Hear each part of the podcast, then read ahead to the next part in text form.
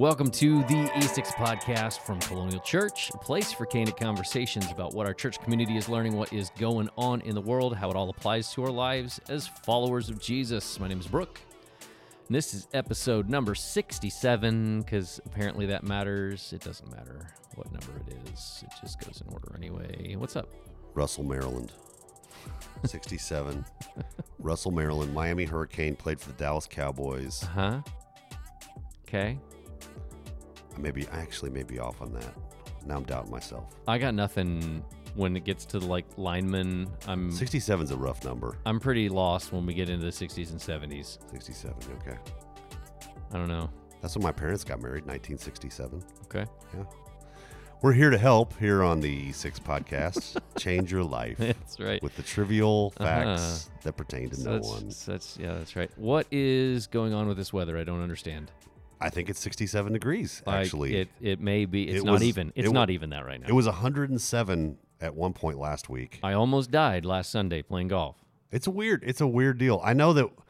I guess it's the human condition that we just talk about the weather all the time. I've I'm 52 years old. I feel like we've talked about the weather my entire life. Is that just common to man that we just It's a common experience. oh look at the weather. Oh, it's never been this cold. Oh, it's never been this hot. Oh, the wind. You know. Oh, this reminds me of the storm of such and such. You know. Uh-huh. My friends in Colorado are like, we just got 17 inches of snow. 17 inches last weekend, over the course of a couple of days. Like Yeah. right now in May. Yes, in May, and they are like, we haven't ever had this that. much snow here in May. Wow. And I'm like, okay, wow. Huh. I went, I've been been to Colorado on like like spring break ski trips or whatever when it was like I remember one time I was I was snowboarding in uh in like jeans and a hoodie Yeah, because it was like I kept like taking off all of Oh, the yeah. like ski Spr- clothes and all that stuff because it was like it is so hot out here. Well, it's probably it. uh, Ironically, I, I I I did that a lot. I know it well. It's probably still like forty something degrees. But if you're skiing, if you're if you're active, You're and- working. and the Yeah. sun is out and it's bouncing off Uh-huh. the white snow, like it is hot. yeah. you know. I was sweating. There's girls in bikinis and guys with shirts off skiing in in the spring. I don't have that experience. Well, I've seen it. Okay. I've never, never, I've never skied in a bikini, but I've been out there where people are doing it. I miss Colorado. Where did, where did that come from? Um. Okay. Let's get let's get to actually some substance Wow. here on the Uh, E6 podcast. Here's a substantive question. Okay. You gonna go see uh, Top Gun Maverick this weekend? Um, like, there's a it's a rare time when a movie I feel like maybe because they started making it two years ago. It feels like this one has been in the works for and because it was so iconic in the 1980s. right. I, I just feel like there's a lot of like, and I saw Rotten Tomatoes actually like loves it. Like, Really? Like the critics say it's going to be stellar. Hmm. Which That's me- interesting. I'm going. I, got kind of just assumed it'd be one of those like middle of the road. like if you liked Top Gun, you'll love it. If you like fighter planes, you'll love it. If you were looking for like a well written story, you probably won't care. Well, it's that's probably still all all true. You know, I'm not sure it's going to be life changing, but I do. I did read some interesting things when they made Top Gun in the 80s. Uh, evidently, I guess the Navy specifically, but the military wasn't really that excited about it. Okay. gave them very little access. Um, I read that there was two hours total of flight time by uh, in the actual jets in the making of the first Top Gun. Really? Yes, two hours total. Huh. Like, and and I, I guess that speaks to how much of our taxpayers' dollars they're willing to spend on this. But then they found that recruitment into the Navy Yeah. Okay, that makes more sense. went up, went up 500% Wow. that year. So I can only speculate that the military is fully behind this sequel. well, but okay, so so uh, since we're going down this rabbit trail or bunny trail, as you like to say, of um of of Top Gun, uh, do have you seen any of the of the uh, the videos where the, the actors are talking about the um, the the, uh, the the training and stuff that they went through? No. Like it's not just like green screen and we put you in a plane and you I pretend. they're like actually in the plane doing G's. apparently you know? like Tom Cruise like Yeah. like forced this issue and is like no no no no no no we are going to be in planes. You are going to know this. The cameras are going to be like actually on you. Probably just because Tom wanted to fly in a fighter jet. I'm sure that if probably you got that was. kind of clout and money, I'm like, no, we're actually going to do this. I don't want a Yes. stunt man. All right. I want to barf in the cockpit myself. You know, I need this to be real. uh, but yeah, no. Apparently, they like put like all kinds of like hours into Yeah. into this stuff, and which just makes bet. it all that I'll bet the action scenes are going to be ridiculous. Well, if you think about how far cinematography has come since when when did that when did uh, when did Top 85. Gun eighty five? When it, okay, um, I mean that's that's a pretty long. Oh my goodness, that's a long time movie wise. I don't know that we're flying that many different jets. Uh, Thirty-seven years later, Maybe but not, but Our our uh, our local Air Force folks could speak to that. yeah. So so yeah, we're we're not. Uh, I don't know that You're we're not going? planning- well, we're we're we're going on vacation starting this weekend. Ah. um, and and No, you guys like the movies, you and we do, we do, and and so, but that's not always that's not always the easiest thing to do, right with the age of your kids, especially. Um, Yeah, right, with the kids and and, uh, and you know leaving home and all that kind of stuff. So so yeah, because you know then you got to pay for a babysitter, and then you're paying for a babysitter, and then you got to make Yep. it worthwhile. So you're buying food and you're buying snacks and you're buying the movie, and so by the time you're done, No you've doubt. spent you know 150 bucks.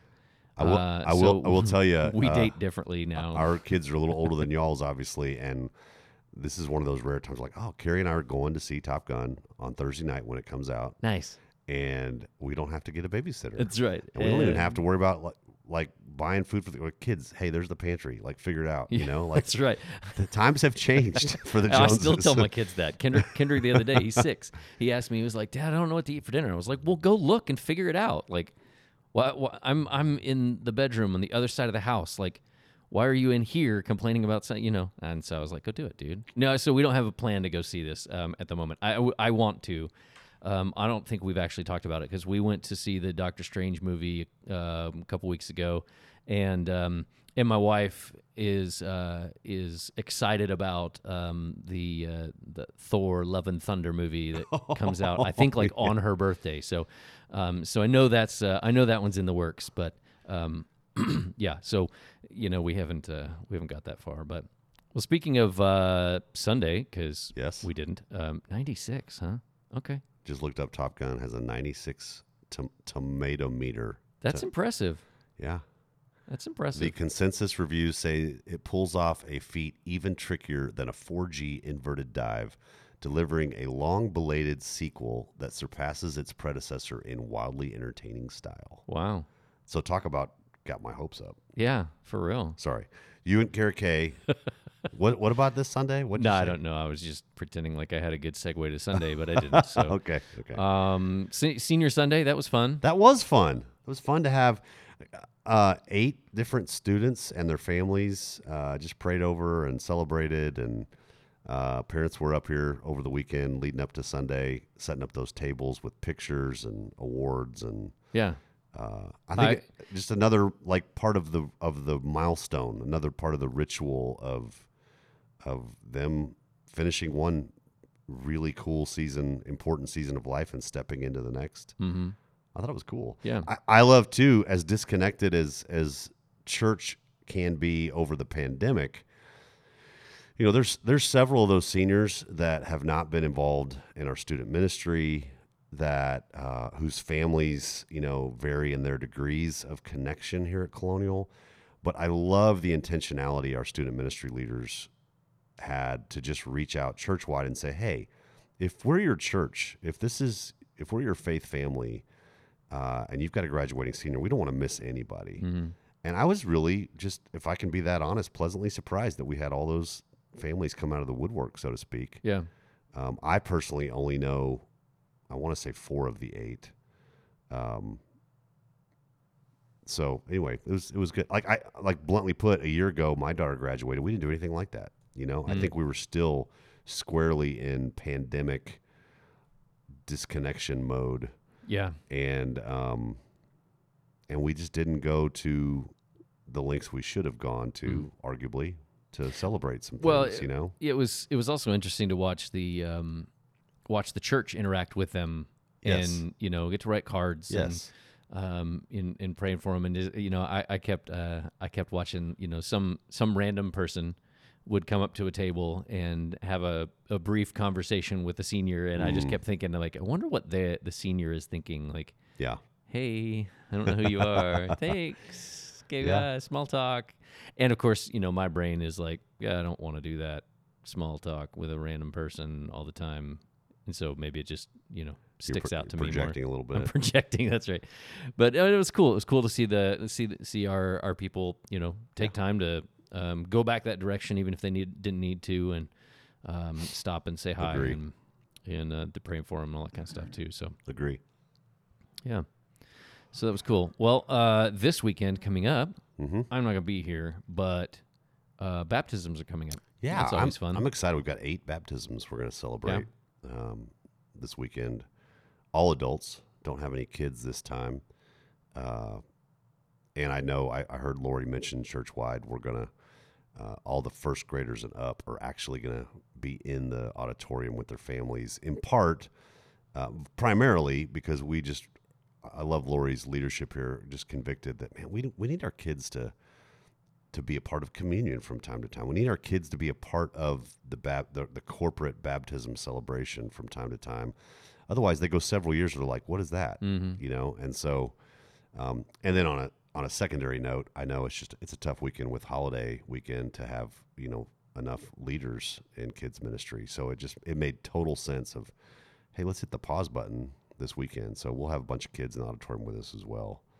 Uh, but yeah, can't wait to celebrate just new life in Christ, commitment to Christ with the whole church, with with some of these folks. Yeah, Yeah, that'll be fun yeah, yeah. for you guys. Oh yeah, you won't be here. Yeah, I'm not gonna be here. I'm gonna be out of town. So, uh, yeah, we're, my uh, my kids are excited, and we're gonna they get out of school, and we're gonna hit the road and and uh, go vacation for a little bit, and and and do that sort of thing. So, Yeah. um, so yeah, we're gonna miss out on this weekend. Well, and by the time this episode's posted later today on Monday, we'll have two and a half days of school left here in our local districts. So yeah, it's nearly nearly done. yes, Is is fun Carrie ready to burst at the fun seams? Carrie, my wife Carrie. Uh, for those of you who don't know, loves to boldly proclaim at the end of a school year after she's worked her tail off as a teacher that fun Carrie is back, and uh, she's she's I, held lo- back. I love that so much. I love. I can't tell you how much our whole family loves it. I can imagine. because her whole demeanor changes Mm. her her uh just her relaxed spirit just comes out and uh she gets crazy at the house i mean oh my gosh you could eat off our floor in the middle of the summer because she's just she's a neat freak but in the middle of the She's school been- year she's been so tired of Yeah, in how, the middle of how year, well you clean the house. that she's like, oh my gosh, now it's right? time. But then, uh, foreshadowing, you know, it'll, it'll be the first, second week of August, and she will look us all squarely in the eye and she will say, Fun Carrie is dead. Let's get back to work, people. Hibernation, going back to sleep. I'm excited for families. Summer summertime's always a different season. I mean, I, I hope I hope I'm not projecting too much on everybody else, but I live in a home with four kids going to school. I live in a home with a wife who teaches, and so um, I think like a lot of families, the school year it just drives a lot of our calendaring. You know, Yeah, absolutely. um, certainly parents can relate to that. Yeah. But you take it up another notch with one of us being a teacher hmm um, it's a it's a it's a huge shift in our daily rhythms and it's a huge shift for me i've got i've got fridays off as all of our staff do here at colonial and i'm used to i'm off and all my family's and gone you're alone. and It's now the for the summer it's i'm off and i get to spend time with my family that's the upside Mhm. I get no time alone. That's the downside. um, but it's a it's a good, fun shift. I hope I hope uh, I hope it's 67 degrees for a couple more weeks. I don't I think it's gonna happen. I don't think we should I don't count on think that. it's gonna happen. I don't know that that's going to last more than a couple of days. I don't think we should count on that. Yeah, no, our family's the same way. It's you know, obviously, it's driven by the school calendar, just because that's where all the kids are doing, and so that's what we're all involved in. And right. um, we don't have a teacher, so so that's that's at least different. But um, but yeah, I mean, my kids are are thrilled to be out of school. I mean, for weeks now, they've been like, oh, "How many days do we have left? How many days?"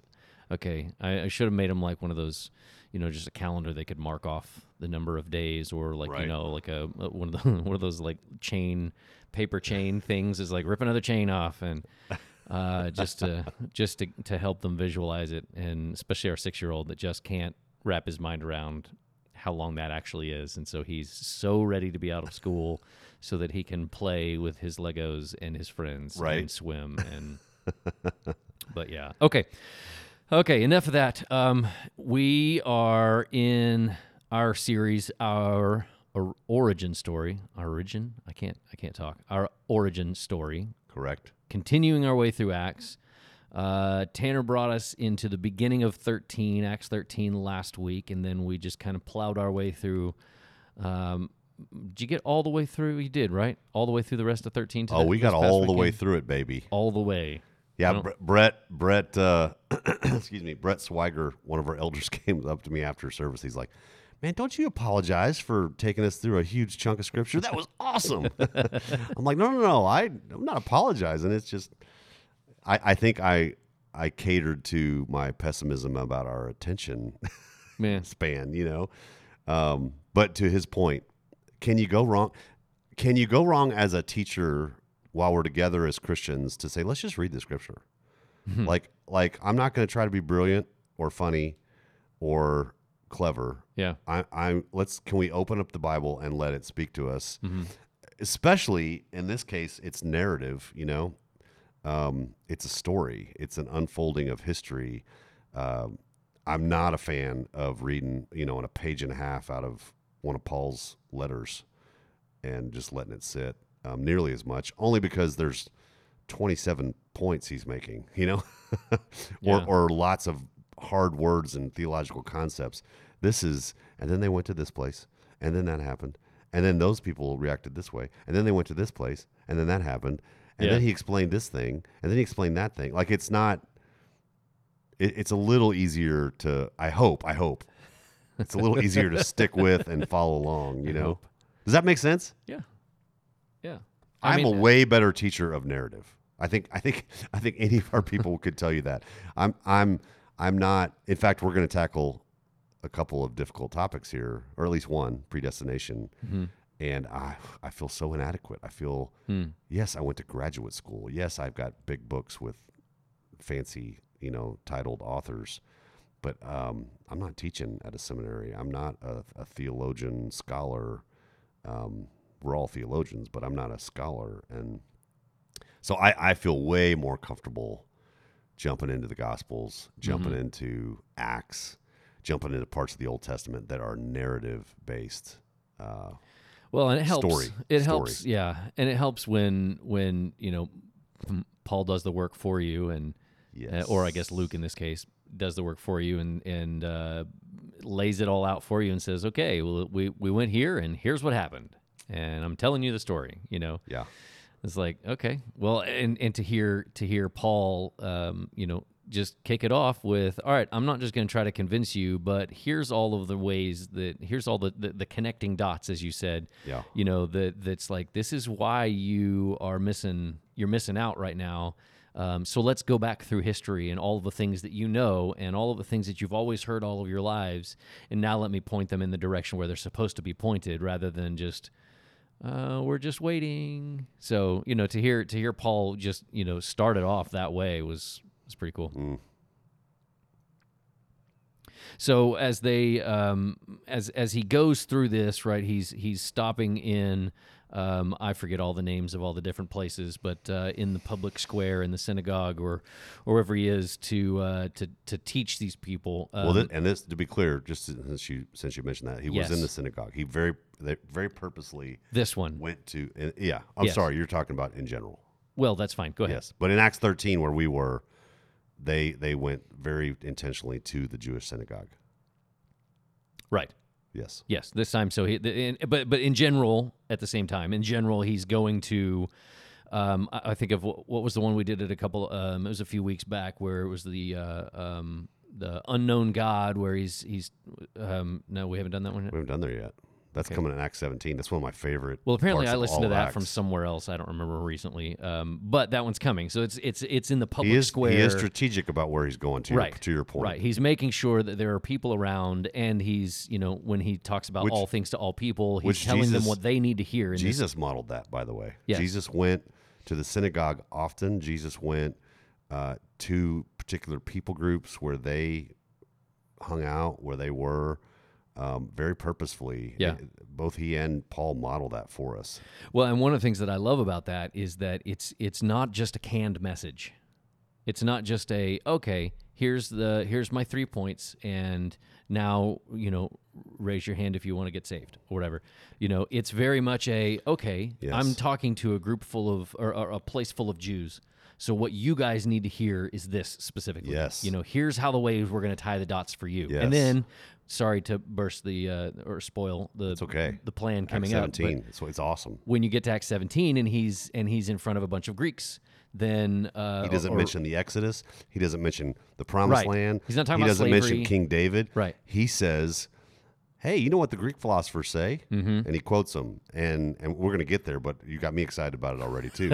Very intentional thinking about who he's talking to. yeah, Different ways of connecting the dots. yeah. Yeah. And I think about I think it's, you know we we so many we so often try to um, boil it down to this one way of of, of sharing the gospel Mm. Yes. that um, you know we have a tract and we're just going to give this out to somebody and that's going to do it. And maybe for some people that totally works but there's also going to be other people that that doesn't work. And if we're not going to be in in the, that community or that relationship with someone to understand where they're coming from Good point. to to talk about that and or to talk about you know their life and what are they experiencing. Now let's find out how does the gospel apply to what it is you're living in. Yeah.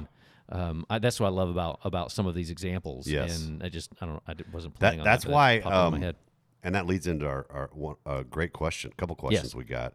But that's why I, I, I hope my genuine excitement came through, even while teaching yesterday. Is I'm just trying to picture these learned Jews, you know, these these educated in their culture, educated in their history, educated in the old what we call the Old Testament Old Testament uh, text, and how they're listening to Paul and they're like, oh yeah, Hmm. you know. And I don't know how much of that was already happening in their head, but but if we could just jump right into this yeah, question, I yeah. think So it's good. so so we got a question, um, and it's it's a mm, maybe a two parter. I don't know. I would call it a two-parter. Yeah. Okay. So you want to tackle it in two parts or I think we should tackle the first part. All right. All right. So our small here, here's the question. Our small group um, had a good discussion about Paul and Barnabas in Antioch. We wondered how much of the people of Antioch knew. Uh, sorry, how much the people of Antioch knew of Jesus before they taught about him in the synagogue. So before Paul and Barnabas were um, were were telling everybody the the gospel in Acts 13, how much of this stuff would they have already potentially known? That's a great question. Um, in fact, I'm scrambling here to look up some notes I found. Um, everything I'm about to say is not from Lauren, um, and I don't mean that because I want to disown it. I just don't want to take credit for it. Um, what I understand is that um, while this was not Jerusalem, this was not Judea. Uh, this was a the Jewish community, though. This was the Jewish synagogue, where every practicing Jew, every every culturally, um, you know, deep rooted Jew was coming consistently. And so Paul, back to your point, Paul knew who he was talking to. He knew what they knew. I I I, read that uh, one of this one of the scholars that wrote some commentary about Acts 13 um, talks about how um, they probably knew very little, if anything, about Jesus. Isn't that interesting? Mm-hmm. But but think about it. They live hundreds of miles across the water, Right. inland, you know, in a different part of the world. Uh, unless they've traveled recently, they, weren't following They- at Jesus Christ. On, no, they they weren't at the Sermon on the Mount. there you go. Actually, that's that's a funny joke, but they weren't. They just weren't in the know. yeah, But they knew about the Exodus. Right. They knew about the Promised Land. They knew about King David and King Saul. They knew the Psalms. And and here's I, I, this is going to be a little overboard, but this is fascinating to me. Um, what did they do when they came to the synagogue on the Sabbath? What did they do when they came regularly to the synagogue? Check- Local local Jews coming local to the Jews. synagogue. Check this Okay. out. There was evidently a set cycle of readings for 154th Sabbaths used both back in Judea and across across you know different different countries where the Jews gathered. 154 Sabbath readings that they would cycle through. So basically, some some version of a liturgy. Yes. Okay. And the service consists consisted of six basic parts. This Okay. is going to be more than some people want to know, but there's at least a few of you right now that are fascinated by this. The welcome, the songs, the announcements. We call it hosting part two. Yeah. uh, praying for another church, and then um, the, the the message, right, and then dismissal. Oh, that's You're seven. funny. sorry. That's colonial. Okay. No. Okay. no, no, my no. bad. Go ahead. The service consisted of six basic parts. First, there was the reci- uh, recitation. Did I say recitation? Recitation of the basic confession, confession, the Shema, Okay. um, which I believe is it's from Deuteronomy. You know, uh, the Lord, the Lord our God is is is one.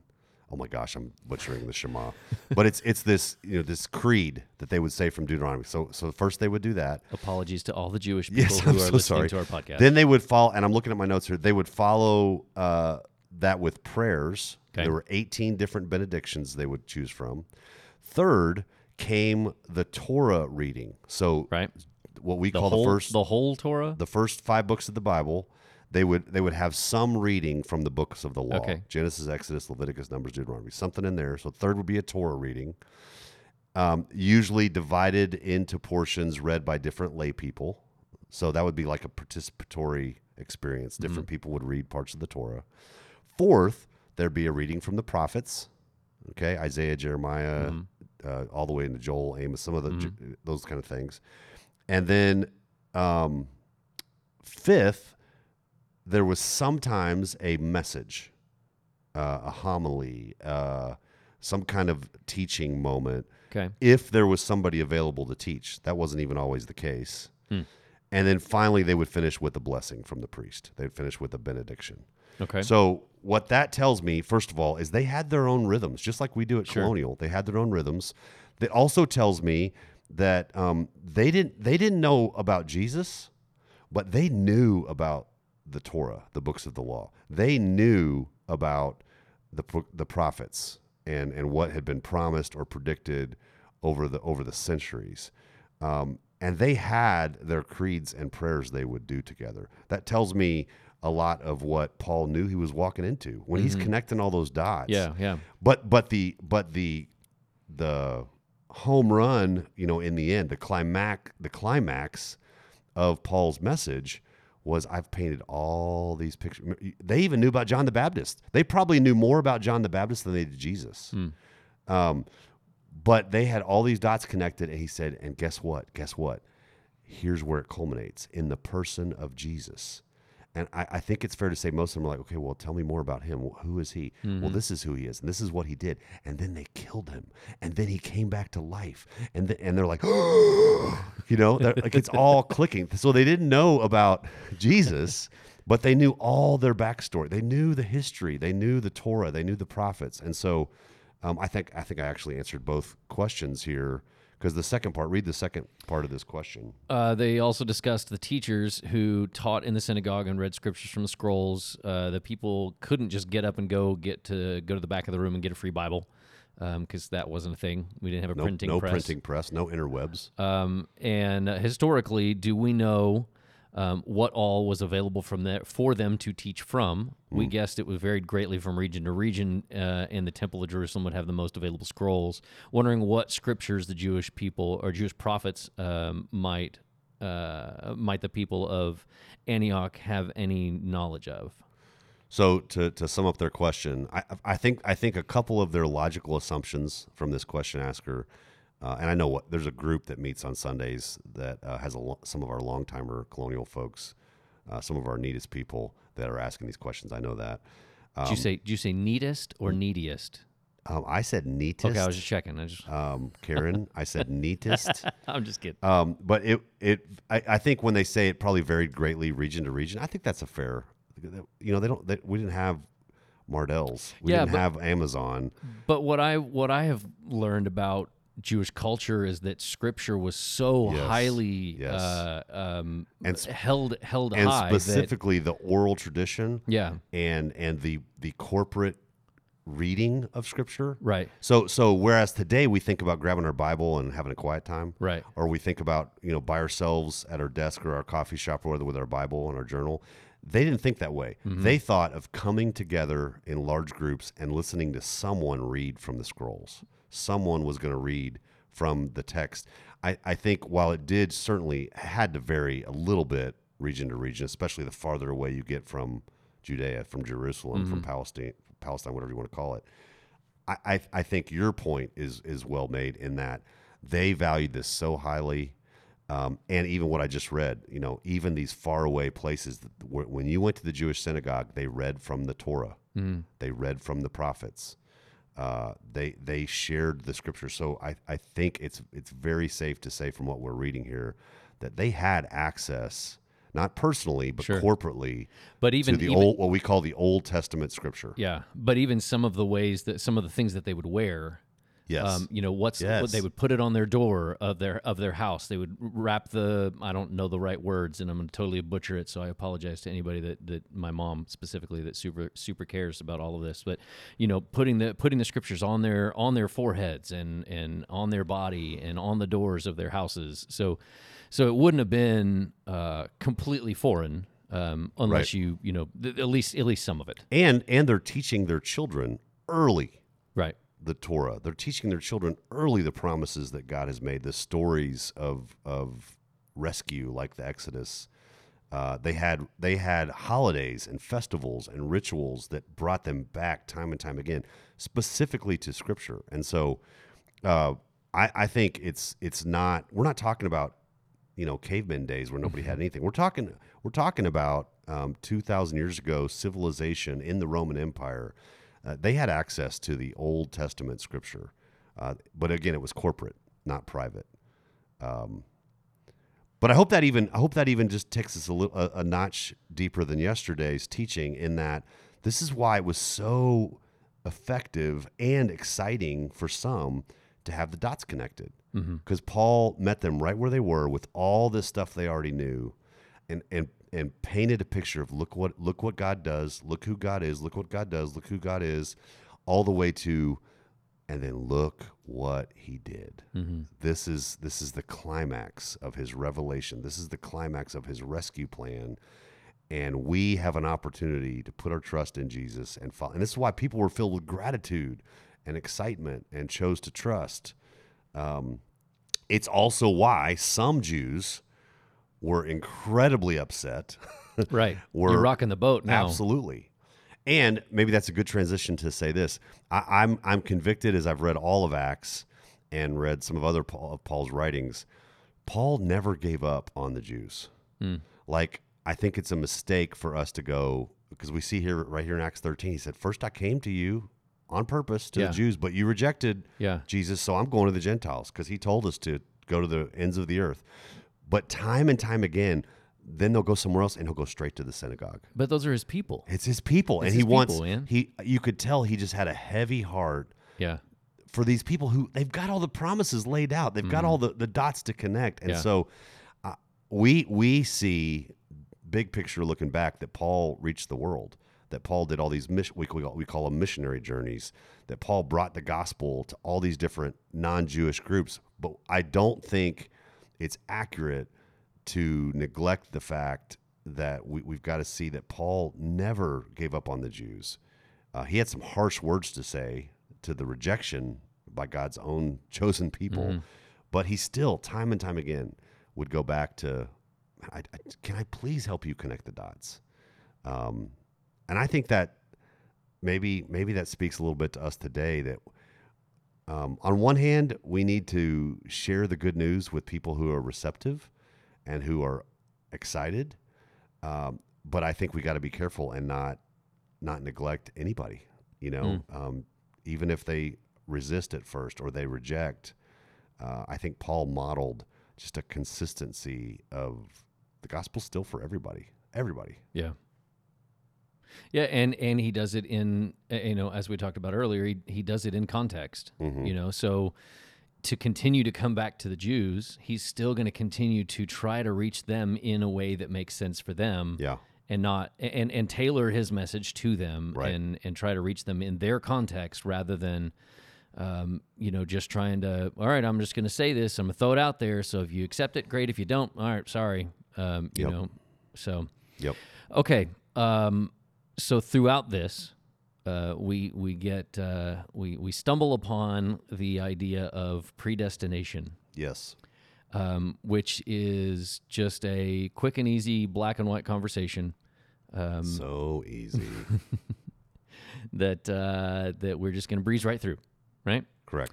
So um, predestination, uh, and I have a bunch of scribbled down notes here, so I don't I don't know exactly where you want to go here, but uh, um, predestination basically meaning that um, um, we were th- that that God has pre-chosen or predestined um, people to uh, to save or to have eternal life. I think, as it said. Um, in uh, in this one, what was the what's the specific scripture you would Well, jump from? yeah, let's first jump into. this is actually a big deal. I know. I know. Sometimes we go on on bunny trails, as you like to call them, but but uh, is it really not rabbit? Is it bunny trail or rabbit trail? I had never heard bunny trail until sitting down in a podcast. Could it be you. a hare trail? I don't know what that is. H A R. Oh, an H A R E. You see what I did yeah, there? No, no, it's Probably a rabbit trail. We, we, we go down rabbit trails all the time on the podcast, and I know I know everybody would is nodding their heads. Anybody who's listening regularly, uh, but this is actually a big deal. Yeah, This this line right here in the middle of Acts 13 is talked about a lot, argued over. It's caused division. I was gonna say there's lots of uh, uh, denominations. Oh, my goodness. Or or or different religion sects, if you will. I don't I don't know if that's the right word, but Please yeah, don't say sex on the podcast. Oh, sex. S E C T S. Is that what you mean? yes, Hair trail. yes. So let me read the verse. Um, Acts 13, verse 48. Let me just read this out loud. This is from the New Living Translation. Um, says, And when the Gentiles, excuse me, where, where are we? Here we go. When the Gentiles heard this, which is all the dots getting connected, all the good news, they were very glad and thanked the Lord for his message. And here we go. Here we go. And all who were chosen for eternal life became believers. And I very purposely tried to hit the pause button and Yeah. go, whoa, whoa. Huh? Anybody else noticing what I'm noticing? Wait, wait, some people were chosen? I thought we get to choose. Some people were therefore not chosen. Does God choose us to save us, to rescue us, to, to claim us as his own again? Do, do we get to choose and or reject him? That's what we've been teaching and seems to be consistent with scripture. Um, let me read a different English translation, um, the ESV, the English Standard Version, which is a, a, probably my favorite study translation because it's it's a word for word, uh, very accurate translation, and it it translates it to say as many as were appointed to eternal life. So NLT says all who were chosen became believers. ESV says as many as were appointed. If you're curious, the NIV, which a lot a lot of longtime Christians have read over the years, different translations says all who were appointed. Uses that same word appointed. But that Greek word there means appointed, assigned, chosen, selected, uh, and it brings up this topic of predestination. Um, I've seen predestination defined this way uh, it's the teaching that before the creation of the world, God decided the eternal destiny of all rational creatures, including angels and human beings. So before everything started, He decided what their their end destiny was going to be, and and there there are Christian churches uh, that teach that. There are a a sizable number of Christians who would call themselves Calvinists, who would call themselves Reformed, who believe this is exactly what the Scripture teaches us. And and this verse, particularly right here, Acts Acts uh, thirteen forty eight, you could argue is the strongest verse in the whole Bible that supports this teaching. So it's just one line in the middle of Mm-hmm. narrative, in the middle of a bunch of things that have nothing to do with even theology, much less theology of predestination. But it makes you go, whoa, whoa, wait, you know? Well, there's some other ones that I, I looked up. Um, I mean, I think this this idea is scattered throughout the Bible. It is. in a lot of different places. Um, just a couple of the of the um, more blatant examples that I read was uh, Romans eight twenty nine. For God knew His people in advance, and He chose them to be uh, to become like His Son, so that His Son would uh, be the firstborn. Um, blah blah blah blah. Um, but he chose them to Yeah. be like his son. Yeah. Uh, Ephesians 1, 4, and 5. Um, even before uh, he made the world, God loved uh, God loved us and chose us to be uh, uh, chose us in Christ to be holy and without fault in his eyes. God decided in advance to adopt us into his family. Skipping ahead. Furthermore, in 11, furthermore, because we are united with Christ, we received and we received the inheritance uh, from God, and he chose us in advance, and he makes everything work out according to his plan. Um, and like I said, there was a lot of other. There's a lot of other ones where it's it's you know um, in Proverbs and Psalms. Um, Yep. Uh, that that that have this same idea. So it's not just this one verse uh, that alludes to You are correct. this idea. Yeah. I mean, anytime we form a whole theology off of one little line or one little word, that's problematic. Yeah. But to your point, this this idea is talked about multiple places in Scripture that uh, God knew before, that God chose before, uh, that He predestined, um, and it's it's troubling. I, I, I was reading some different things uh, since yesterday. Uh, any anybody who struggles with this is far from alone. There's a lot of people that have. Yeah. I was reading about Jonathan Edwards. Do you, do you ever have you ever heard of Jonathan Edwards? He's a Yeah. brilliant young guy from a long way back. It's, what's it? 1600s, 1700s? That sounds right. I can't, I can't remember it's exactly. a long way back, but he he actually called uh, this this doctrine of this theology of predestination. He called it a horrible doctrine nice. because it troubled him so much. Now, if you read about his life, he actually later came to grips with it Mm. and and even even embraced it. Um, I, I have I was watching a video about that was from Thomas Aquinas. Yes. Um, not not he made the video because that was not possible. that would be amazing. If, But this was like what uh, the 12th century or something. I don't remember exactly, Uh-huh. but a long, long time ago, and he was dealing with the same kind of same kind of thing. Yeah. A, a couple of thoughts. One, as a as a Baptistic church, I say Baptistic because our doctrine is squarely uh, grounded in our Baptist roots. Um, we do not teach predestination. Um, I think maybe one of the simplest ways to to address that is while we do read about the, the doctrine of predestination and the and the the theology of selection in the Bible, it is clearly not central. Even even with the passages you just read, um, there you could make a, a, a relatively short list of those passages. It's not pervasive through Jesus' teachings. It's not pervasive through Paul's and Peter's letters and those kind of things. Um, the center, all of us can agree, even if we we uh, agree or disagree with predestination. The center of of Scripture teaching is about Jesus, and specifically about salvation through repentance and faith in Him. So, um, it's not that people who who believe in predestination think that we don't get a choice, that we don't still have to come to a, a fork in the road. They do believe we come to a fork in the road. They just believe God already knew, and that maybe even God already wooed people to Himself. God already did all the work to to make it happen, and we're just responding as He already planned and knew we would. But it doesn't change the fact that we're responding. People who disagree with the the doctrine of predestination really camp out on oh no it's it's a for, it's the fork in the road. It's completely up to us. We get to reject him. We get to accept him. And i know intuitively i know for a fact intuitively that just makes way more sense because how do relationships work day to day? We maybe this is even a little bit of our american mindset coming out we just grab a hold of it we get to choose we have freedom of choice nobody can make us believe something nobody can make us commit to any relationship relationship you know the like in fact think of it this way arranged marriages how foreign is that concept Yeah. to us in our culture here? Um, there was a time and a place, and there are other places in the world now where arranged marriages are very common. For us, that that's like that's not even remotely okay. Yeah. I get to choose, and so I think that's part of our resistance to Mm-hmm. even this idea. Um, I, I was talking to to Jordan, our pastor of spiritual formation here at Colonial Church, and we were talking about even this morning.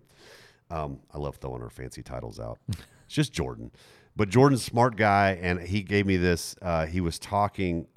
Check out this logic. If you, because I, because I think this speaks to the trouble we have with this doctrine when it comes to fairness. We want everything to be fair, Right. right? Right. So the thought that okay, no, God's going to choose, and not me. Well, that doesn't seem fair, Mm-hmm. you know. But I love this. This actually really clears it up for me. If you have two deserving people, deserving people, Mm-hmm. and God chooses one over the other, then that is prejudice. That is that- unjust, that is right. not fair. It's not just. It's not fair. It's not okay. If you have two deserving people and God chooses one over the other, but if you have two undeserving people, which is reality for us. We don't deserve salvation. We don't deserve forgiveness. We don't deserve um, justification, if you want to use those big theological terms. We, we don't deserve God's love, God's rescue. If you have two undeserving people and God chooses one of them, that's still grace. That's still grace. We didn't. Neither one of us deserved it anyway, and He still. I'm trying to teach my kids over and over again, man. What do we do when good things happen to other people? We don't say that's not fair. We celebrate. Like, look, look at oh, look what they got, you know. But I think that's so hard for us. I think it's hard for us as sinners, you know. Right. Um, and I, I love how how one one author I read, he said that that Scripture teaches us that God's move toward us always precedes our move toward Him. Mm-hmm. In fact, that's where I'd like to land on this concept of predestination. I'm not, I'm just not smart enough or or well read enough to have a debate. I, th- I think I think if you gave me a couple weeks and some of my some of my work hours to put into it, I, I think I could be ready for a, a good debate on either side. I think Sure. I think I'd I'd like to think I could I could do that. But for the purposes of today, um, the bulk of Scripture is focused on our response to what God has done. It doesn't change the fact that before we ever respond to the good news, Mm-hmm. like these people did in Acts 13, God already moved toward us. Mm-hmm. So if you want to use the words of He He chose, uh, He He selected, He He predestined. Um, you know, there's a lot to unpack there. But the moment we think it's really more on us than it ever was on Him, we are not reading the Bible. We're not realizing that His move toward us always precedes our move toward Him, and He is not fair. Like, let's let that sink in. God is not fair. Thank God. He's better than fair. He's gracious. He's generous. Fairness would be getting giving us what we deserve. So, at some level, I'm thrilled with the idea that He has chosen us. You know, Mm-hmm. um, some of it gets into semantics. You know, I've heard somebody say, "Well, if I respond to the gospel and I give my life to Jesus, then clearly I'm somebody He already picked." Yeah. And I'm like, "Oh, my head just spun around a couple times." You know, Well, and and so uh, uh, not to muddy the waters. If I do, I apologize. Um, because I'm sure I'm will. This is I'm this is trying to wrap my mind around it. Right. Well, you know, it's like um, I think that's what that's what it is. We like those. We like a black and white answer. We do. You know, we, We don't do. like to live in the nuance. We don't like to live in the uh, in the gray area Nope. um, of, of of not understanding things. Right. We want to say, "Oh no, I get this. This is this is the way. This is it."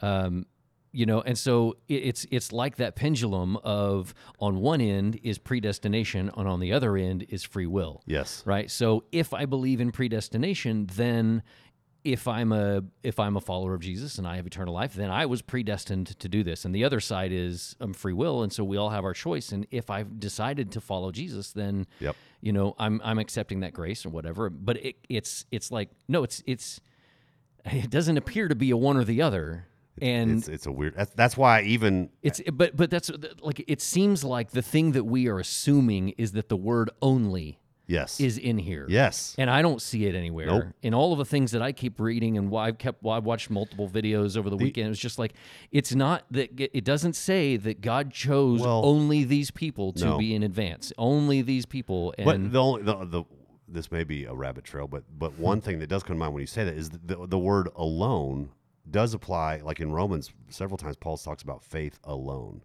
right. So uh, there is an argument that it's it's it's squarely on our our response to put our faith in Him.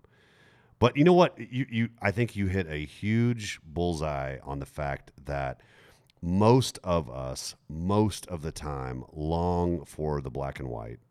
Um, even those of us who who are, are, are thinking is much more developed or um, or just much more um, just nuanced in our personality types or whatever.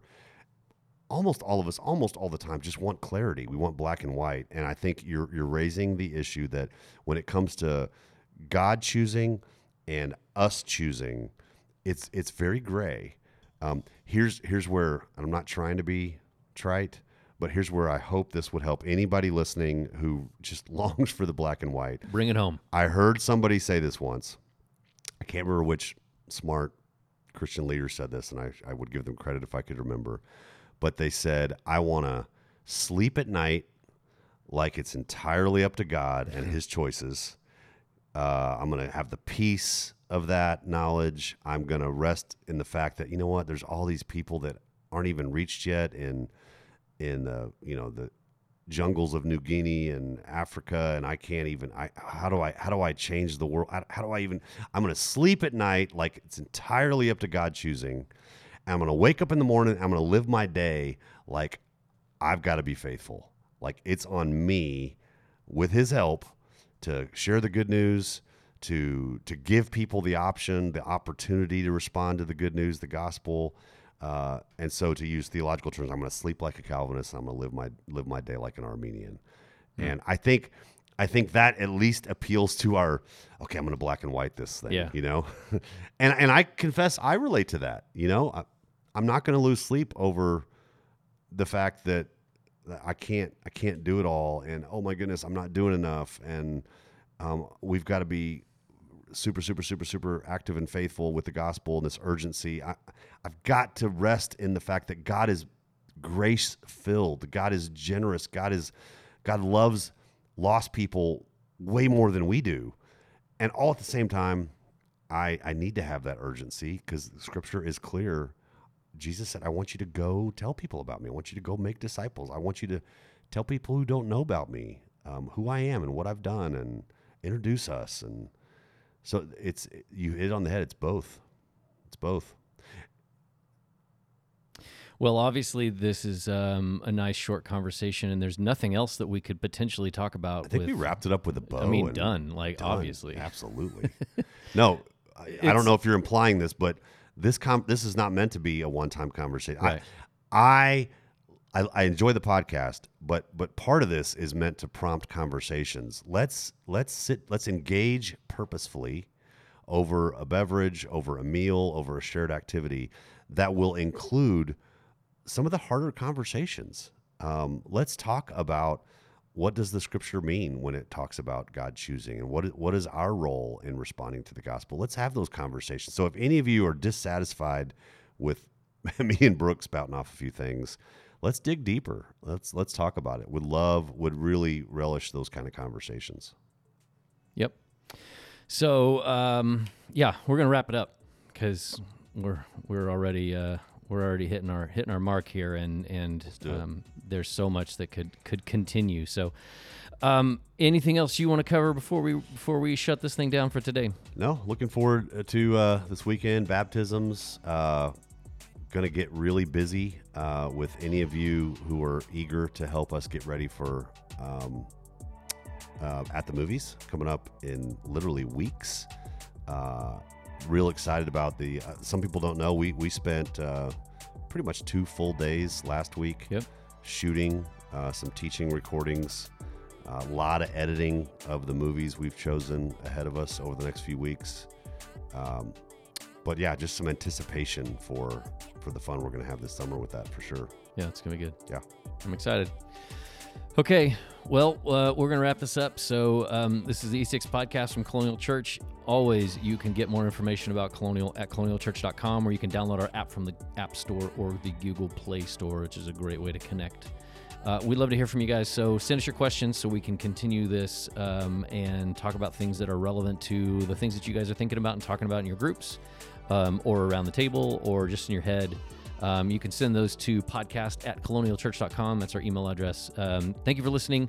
We will pick up our conversation again next week.